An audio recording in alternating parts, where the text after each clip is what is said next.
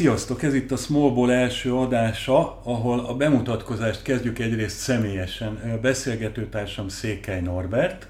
Üdvözlöm a hallgatókat, szervusztok! Én pedig Béki Gábor vagyok, és az a feltett szándékunk, hogy a következő időszakban reményeink szerint két hetes rendszerességgel a női kosárlabdáról fogunk beszélni. Székely Norbit nem kell nagyon bemutatni senkinek, mi is ismerjük egymást már jó pár éve. Ő a női szövetségi kapitánya, a, válog, a női válogatott szövetségi kapitánya, emellett klubszinten is komoly eredményeket tudhat magának, én pedig elsősorban marketing és kommunikációs területen dolgozva igyekszem minél tágabb értelemben véve a kosárlabdát és a sportot megközelíteni. Úgyhogy reméljük, hogy sikerül majd minél jobb képeket adnunk nektek, mégpedig ez azért is fontos, mert azért elég nehéz környezetben vagyunk most. Norbi, hogy látod ezt? Igen, ez az elmúlt pár hónap, ez nagyon komolyan átírta a sportot is. Ugye nem csak a, az élet egyéb területét, de a sportot is állandóan tervezünk, újra tervezünk, és az újratervezést újra tervezzük, és ez a, a, a rányomja a bélyegét a mindennapjainkra, a bajnokságainkra, ugye utalhatunk itt rögtön vissza arra, hogy az elmúlt évben gyakorlatilag nem hirdettek bajnokot, egy félbeszakadt szezonról kellett beszélnünk, akkor utána elindult, ugyan nem volt nyári program, tehát gyakorlatilag az utánpótlás válogatottak azok abszolút kimaradtak ebben az évben, nem tudtak versenyezni, összetartás egy picit volt, de azon kívül semmi. Női válogatott bár össze tudott tartani, de ugye nyári program hiány volt, nem tudtunk edzőmérkőzéseket lekötni, és hát ugye a bajnokság bár elindult, rengeteg olyan problémával küzd, amiről majd most fogunk is beszélgetni minden valószínűség szerint, illetve hát a, a válogatottra is rányomta a, a bélyegét, ugye a rengeteg, rengeteg probléma mellett az is közrejátszott, hogy mi nem tudtunk, nem tudtunk teljes csapattal kiállni, hogy a Covid fertőzésben sokan megbetegedtek, és erre az időre volt leginkább tehető ez.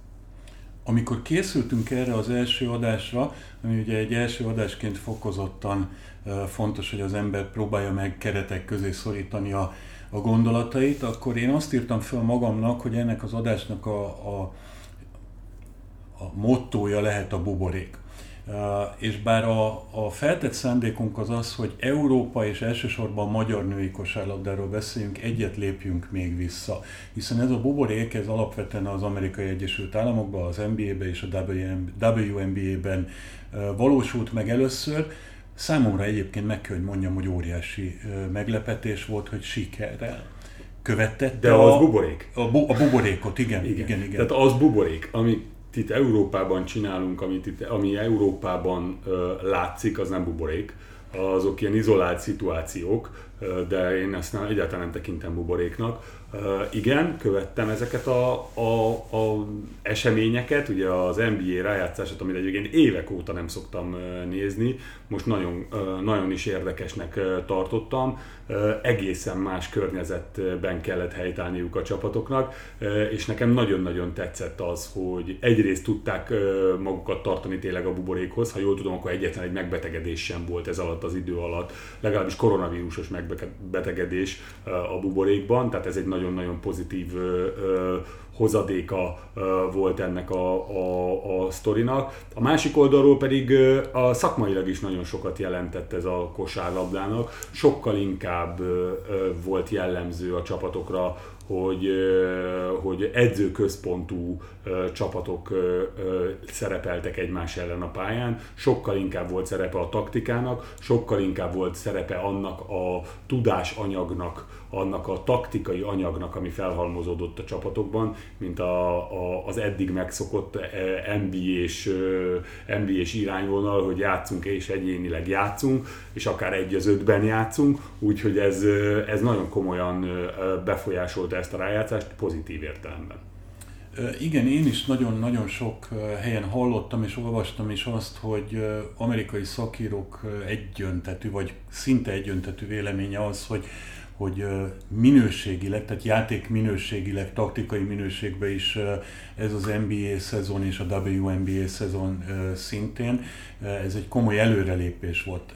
Én beszéltem olyan edzővel már itt Magyarországon egyébként, aki azt mondta, hogy például azok a dolgok, amik az NBA döntőjében a Miami és a Los Angeles Lakers oldaláról előjöttek, azok annyira szinte forradalmi dolgok volt, voltak közöttük egy, kettő, három, amiben ő egészen biztos, hogy éveken belül itt nálunk Magyarországon is férfi vonalon, női vonalon elő fognak kerülni. Ezzel egyet értesz? Egyet, egyet, de nem, nem csak a Miami Lakers döntőre volt ez igaz, hanem az egész rájátszásra.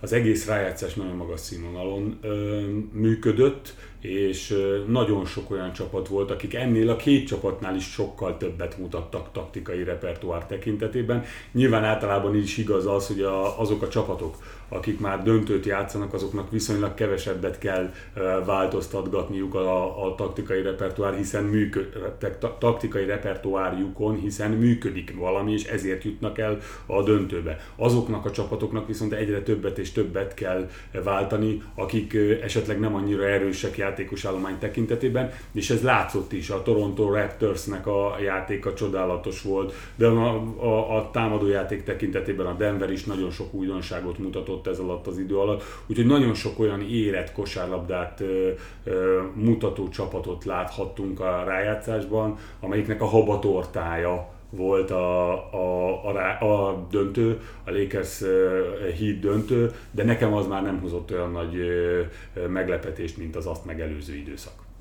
Jó, akkor térjünk vissza egy picit az eredeti témánkhoz, de maradjunk a buboréknál, vagy az izolációnál, ahogy fogalmaztál a válogatottal most komolyan ott voltatok egy ilyen helyzetbe. Mesélj arról kérlek egy kicsit nyilván, ami publikus, hogy hogy zajlott ez az egész dolog, mennyiben volt buborék, mennyiben nem volt buborék. Hát akkor tisztázzuk, hogy mit jelent a buborék, vagy mit, mit jelentett volna a buborék első körben. A első körben azt jelenti a buborék számomra, hogy ugye van egy olyan a lappongási időt átvészelő periódus, amikor már egybe van a csapat, amikor már, amikor már tesztelik a, a csapatot, és ebben az időszakban is csak olyan embereket engednek a csapat, csapatok köré, akik benne vannak már a, a buborékba, itt gondolok itt az étkezésre, a takarításra, a szállodára, a, a kiszolgáló személyzetre, a, a csarnokba, és a többi, és a többi. Ez nem tudott megvalósulni itt, hiszen akkor ez ebben a helyzetben egy kéthetes periódust vont volna maga után, vagy illetve maga előtt, hiszen ezt, ezt előre, előre meg kellett volna csinálni. Ennyire nincs idő az európai kosárlabdában, ezért aztán gyakorlatilag mi egy olyan szituációban kerültünk, amikor izoláltak minket.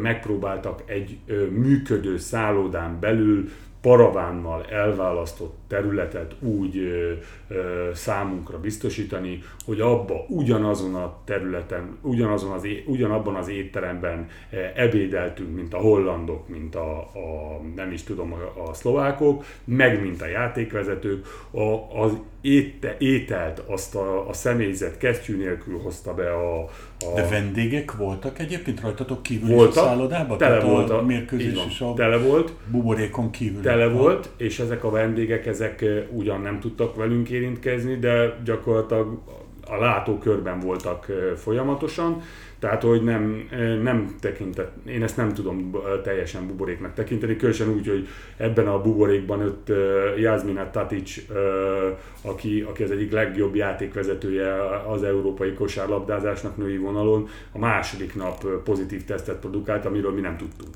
például. Uh-huh. Tehát ugye ez egy nagyon, nagyon nehéz uh, szituáció, de nyilván sok uh, tekintetben meg lehetett volna jobban oldani, sok tekintetben meg eleve nem lehetett volna jól megoldani, de mi bekerültünk ebbe, és megpróbáltunk a lehető leginkább alkalmazkodni ehhez. Ez uh, egyébként viszonylag jól is sikerült, a csapat fegyelmezett volt, hordta a maszkot, figyelte a fertőtlenítésre, tehát ez ebben a tekintetben szerintem jó volt. De hogy tovább menjek, elmentünk az edzésre, ez az edzés, ez, ez, az, ez alatt az edzés alatt állították be a csarnokot az edzés után következő holland-szlovák mérkőzésre, ami, ami azt jelentette, hogy a televíziósok a, a kisegítő személyzet, az mind bent volt a csarnokban abban az időben. Az így van. Ha. Jöttek, mentek, de olyannyira jöttek, mentek, hogy maszk és minden egyéb felszerelés nélkül. Tehát azért ezt minimum, minimum problémásnak lehet tekinteni. Én azt gond, nem beszélve arról, az volt a legnagyobb meglepetés, amikor a folyosón találkoztunk egy, egy félmeztelenül flángáló feketebőrű úrral, aki éppen az egyik teremben edzett. Uh-huh. Az, hogy milyen edzést, azt nem tudom milyen edzést hajtott végre. Tehát, hogy, hogy millió ilyen dolgot tudnék felsorolni, de nem is ez a lényeg igazából, hanem az a lényeg, hogy ez a, a, ezt a szituációt ezt most túl kell élnünk. Újra kell terveznünk mindent, és meg kell próbálnunk ehhez alkalmazkodni. Az tud igazából eredményes lenni, aki flexibilis tud lenni.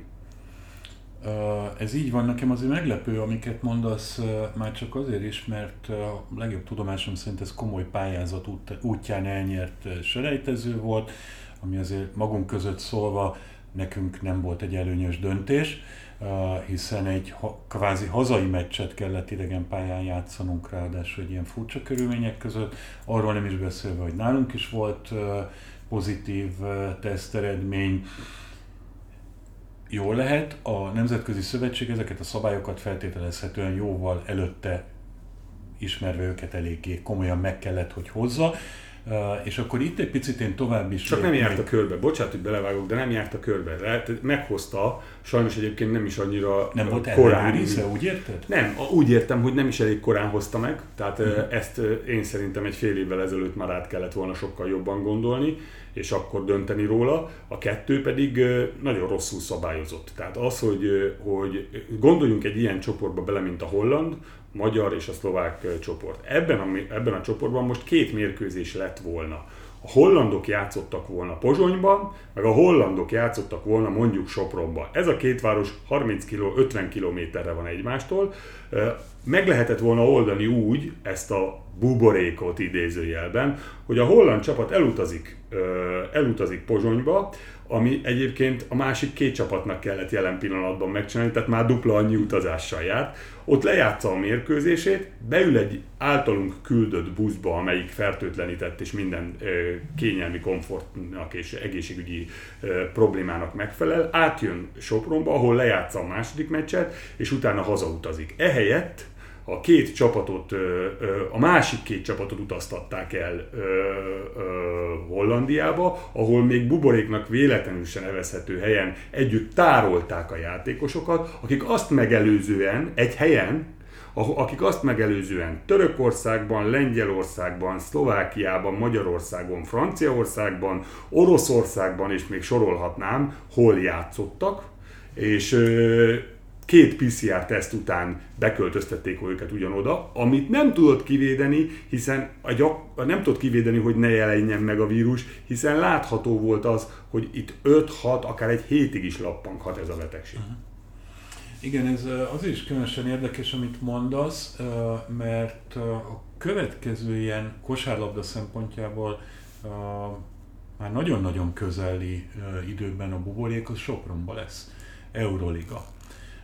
Mennyit tudsz arról, hogy a soproniak hogy készülnek hozzá? Mert eljutott néhány információ, azt kell, hogy mondjam, ami alapján én azt hiszem, hogy ők egy komolyabb buborékot építenek, vagy komolyabban készülnek. Tudsz erről tudok, konkrét Tudok, egy kicsit, kicsit többet igen, hallottam róla, mint az átlagember.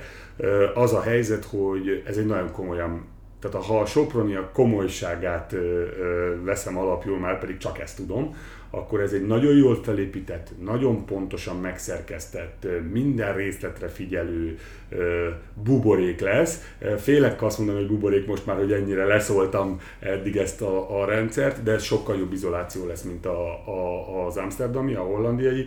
Ráadásul hatalmas te, te, te, tapasztalatuk van a szervezésben a, a soproniaknak. Itt több szint lesz, ráadásul olyan szintek lesznek, amik átjárhatatlanok az átlagember számára. Nagyjából 200 ember, 250 emberben gondolkodnak, a 250-ből 150, 130, 150 fog bent lakni abban a szállodában, ami teljesen le lesz zárva. Ez a, ez a kiszolgáló személyzet. Eztel egy. Igen. igen. Tehát igen. 250 ember lesz nagyjából az, aki mozog és dolgozik ebben igen. a, a, a buborékban, és egy olyan 100 120, 130, 150 ember fog bent lakni abban a szállodában, amelyik egyébként totálisan izolálva lesz, és a személyzet se járhat haza, és külön szobákban lesz mindenki, és, és a többi, és a többi, és a többi. Tehát itt is már teljesen más lesz a leányzó fekvése, mint mondjuk Hollandiában. De lesznek olyanok is, a 150-en túli emberek, akik nem költöznek be a szállodába, viszont muszáj szerepet játszaniuk a, a mérkőzéseken. Őket is izolálni fogják, tehát például gondolok itt a takarító személyzetre, akik nem mehetnek be akkor a, abba a bizonyos elkülönített részbe, amikor a játékosok ott vannak, amikor a, a játékvezetők ott vannak, csak speciális, meghatározott időpontba mehetnek oda be, akkor, amikor ö, nyilván itt nem történik meg ö, a, a találkozás. Plexivel lesz például elválasztva az a rész, akik bent vannak a szállodába, és a plexivel jó messze, két-három méteres távolságban lesz azok a, az emberek, akik pedig nincsenek benne a szállodában. Még egyszer mondom, én gyakorlatilag ebben a helyzetben abszolút úgy gondolom, hogy megszervezhető lesz a, a, a, a buborék, és itt tényleg nagyon fognak figyelni az egészségi állapotra. Igen, hát a soproniak alaposságát uh, ismerve ezre valóban én is azt gondolom, hogy fogadni mernék. Uh, ráadásul azért legyünk őszinték, ez a, amivel kezdtük a mai beszélgetést, az NBA, WNBA példa, ez azért elég jó példa, azt gondolom. Tehát nyilván Amerikában minden más, ahogy szoktuk mondani, de azért, azért ezek a dolgok, amiket most te vizionáltál Sopronba, ezek ott tisztán előjöttek az NBA-be, meg a WNBA-be, a játékosok ültetésével, a szállásolásával és a kiszolgáló személyet, személyzet izolációjával egyaránt. Tehát ezért különösen meglepő az, hogy, hogy ez Amsterdamban nem így volt. Viszont ugye az Euroliga az a, a FIBA női vonalon első számú sorozata, tehát ezért ez érthető, hogy erre nagyon odafigyelnek. Hozzáteszem, a válogatott események azok meg még inkább ilyen kategóriába esnek, de a legfrissebb döntés az az, múlt hét közepe óta tudjuk, hogy az Európa kupába is Hát most már óvatosan mondom, hogy buborék lesz, vagy izoláció lesz, Ugye itt annyit kell tudni, hogy a négy csoportos csapatok nem oda-visszavágó mérkőzést utazásokkal együtt fogják eh, végrehajtani, hanem minden csoportnak lesz egy buborék, eh, kijelölve, amire szintén pályázni lehet, mint ahogy a Sopron megnyerte az Euroliga pályázatot, eh, és ott három, minden csapat három mérkőzést játszik le, és az alapján dől el a továbbjutás, és aztán utána a playoff különböző szakaszaiban ismét buborékok fognak kialakulni. Mit gondolsz arról, hogy mennyiben más erőviszonyokat hoz egy ilyen versenyrendszer, mondjuk egy hagyományos nemzetközi kupa oda-visszavágós rendszeréhez mérten. Lehet ebben edzőként, hogyha most dolgoznál egy ilyen projektben, másként készülnél? Nagyon sokat beszéltél most, és egy-két dologra hagyj reagáljak visszafelé. Tehát ugye volt itt szó, hogy buborék, izoláció, ez nagyon sok pénz, tehát ezt tudjuk mindannyian, egész Európa, egész világ most már, hogyha ezek buborékos formában működő sztorik, akkor ez nagyon-nagyon komoly anyagi vonzattal jár. Ezt tudomásul kell venni a világnak, ebbe az irányba tud haladni. Csak úgy látszik most jelen pillanatban a sport, mert a sportnak élnie kell ahhoz, hogy, hogy, hogy, hogy mi is élhessünk benne, illetve belőle. A másik, amire még szeretnék reagálni, az, hogy, hogy kezdő vagy tartó folyamatokról van szó, vagy bajnokságokról van szó. Tehát amikor egy, baj, egy bajnokság kezdődik, lásd Európa Kupa, lásd Euróliga, akkor ez tökéletesen megoldható ebben a formában. Buborékosítok, izolálok, akárhogy hívhatjuk, valahol valakivel, és akkor ott hasonló feltételek mellett játszik 4, 6, 8, akárhány csapat. Ez nem volt igaz az Európa bajnoki selejtezőkre, ahol már egy, for, egy, egy megkezdett, ö, megkezdett versenysorozatnak az elején túl voltunk, és ezt követően próbálták buborékosítani mindenfajta átgondolás nélkül. Szerintem ez az agyrém ebben. De ezzel már megint ne foglalkozunk, az Európa kupáról kérdezte, és itt vezetem át erre az Európa kupás kérdésre a, a, a, a válaszomat, vagy a, vagy a beszélgetésünket. Az Európa Kupa egy nem elkezdődő ö, helyzet volt, tehát most még ö, teljesen jó az, hogy egy, egy buborékos rendszert próbálnak belőle csinálni, ugyanúgy, ahogy az Euróliga is. Így mindenkinek hasonló lehetőségei lesznek ezekben a, a, ebben a szituációban, már csak a rendezés tekintetében is, hiszen ma még nem derült az ki, hogy ki fog rendezni, mindenki megpályázhatja a rendezést, és annak megfelelően fog dönteni a FIBA, hogy hol tud a legjobb lenni. Az Európa Kupa és az Euroliga is ennek ezen keresztül átalakul, egy kicsit másként kell gondolkodni. Nagyon fontos az, hogy itt három egymást követő mérkőzésen játszák le a csapatok a, a, a saját izolációjukban a, a mérkőzéseket, nem pedig hetes bontásban, ez egy, ez egy komoly szakmai kihívás és másfajta szakmai kihívás, bár azt kell mondjam, hogy azok az edzők, akik ezzel dolgoznak most Euróligában, Európa kupában, azok már ezt megelőzően biztos vagyok benne, hogy szembesültek ezzel a szituációval, hiszen ők nem a, az, a, ők az első kategóriás edzők, tehát már Európa bajnokságokon, utánpótlás VB-ken, EB-ken részt vettek, olimpián részt vettek, ahol hasonló lebonyolítási formák vannak, tehát a csapatot igen, másként kell egy kicsit készíteni, de nem drámai az a, a változás, amit hoz az a, a változás, az biztos, hogy érinti az edzés tervezést, hogy itt, ha jól emlékszem, úgy van kiírva a buborék, hogy lejátszol egy mérkőzést, egy pihenő nap után, viszont a köve, utolsó két mérkőzés talán egymás követő napon, napon. Így van, így van, így van. Gondolom az időszűke miatt, hogy ez azért a belépéssel, az első meccsig eltelő időszakkal, utána a visszautazással se a nemzeti bajnokságoknak ne okozzon túlságosan nagy problémát, illetve hát azért legyünk őszinték a költségoldal is, ahogy már te is említetted, elég masszívan benne van ebbe a, a dologba, úgyhogy azt gondolom majd, hogy, hogy végül is ez lesz a, a megoldás. Nekem egy picit meglepetés, megmondom őszintén, ugyanis mi a Győri klubnál átéltük, amikor volt a nyár végén, őszelején a, a sorsolás, a, a processzeknek a meghatározása, ahol már az Euroligát nem is hirdették, tehát a csoportok megvoltak, de a menetrendet nem, mert akkor már azért látszott, és erről azért nagyon sok hír megjelent a magyar médiában is, elsősorban a Soproniakon keresztül értemszerűen, hogy, hogy ott, ott más lesz, de az Európa kupát úgy kezelték, mintha az mehetne a maga útján. De aztán nyilvánvaló volt már, hát most november végén járunk, én nem tudom, hogy kinek mikor egy-másfél hónapja, hogy biztos, hogy nem lesz itt normális mederben Európa kupa. Ehhez képest most november végén jött ez ki, és január közepe emlékeim szerint a, a csoportkörnek a, a rendezése jelen állás szerint, hogy ezt azért jó lett volna előbb tudnunk, nekünk is, és azt gondolom, hogy a többi klubnak is. Ez, ez De, a Fibának a felelősség. Így van, így van, és biztos vagyok benne, ők is várták azt, hogy jobb legyen a helyzet, értelemszerűen mindenki a, a legjobban reménykedik és kívár az utolsó pillanatig, amíg pénzügyileg és egyéb szempontból is Abszolút. fájdalmas döntéseket kell hoznia. Na, de beszéljünk egy picit még, most már nagyon kevés időnk maradt, beszéljünk az elsődleges témánkról, a Magyar Bajnokságról. A Magyar Bajnokságról, amelynek, hát én nem is tudom, erre kíváncsi lennék, hogy te mit mondasz rá, én most csak néhány számot.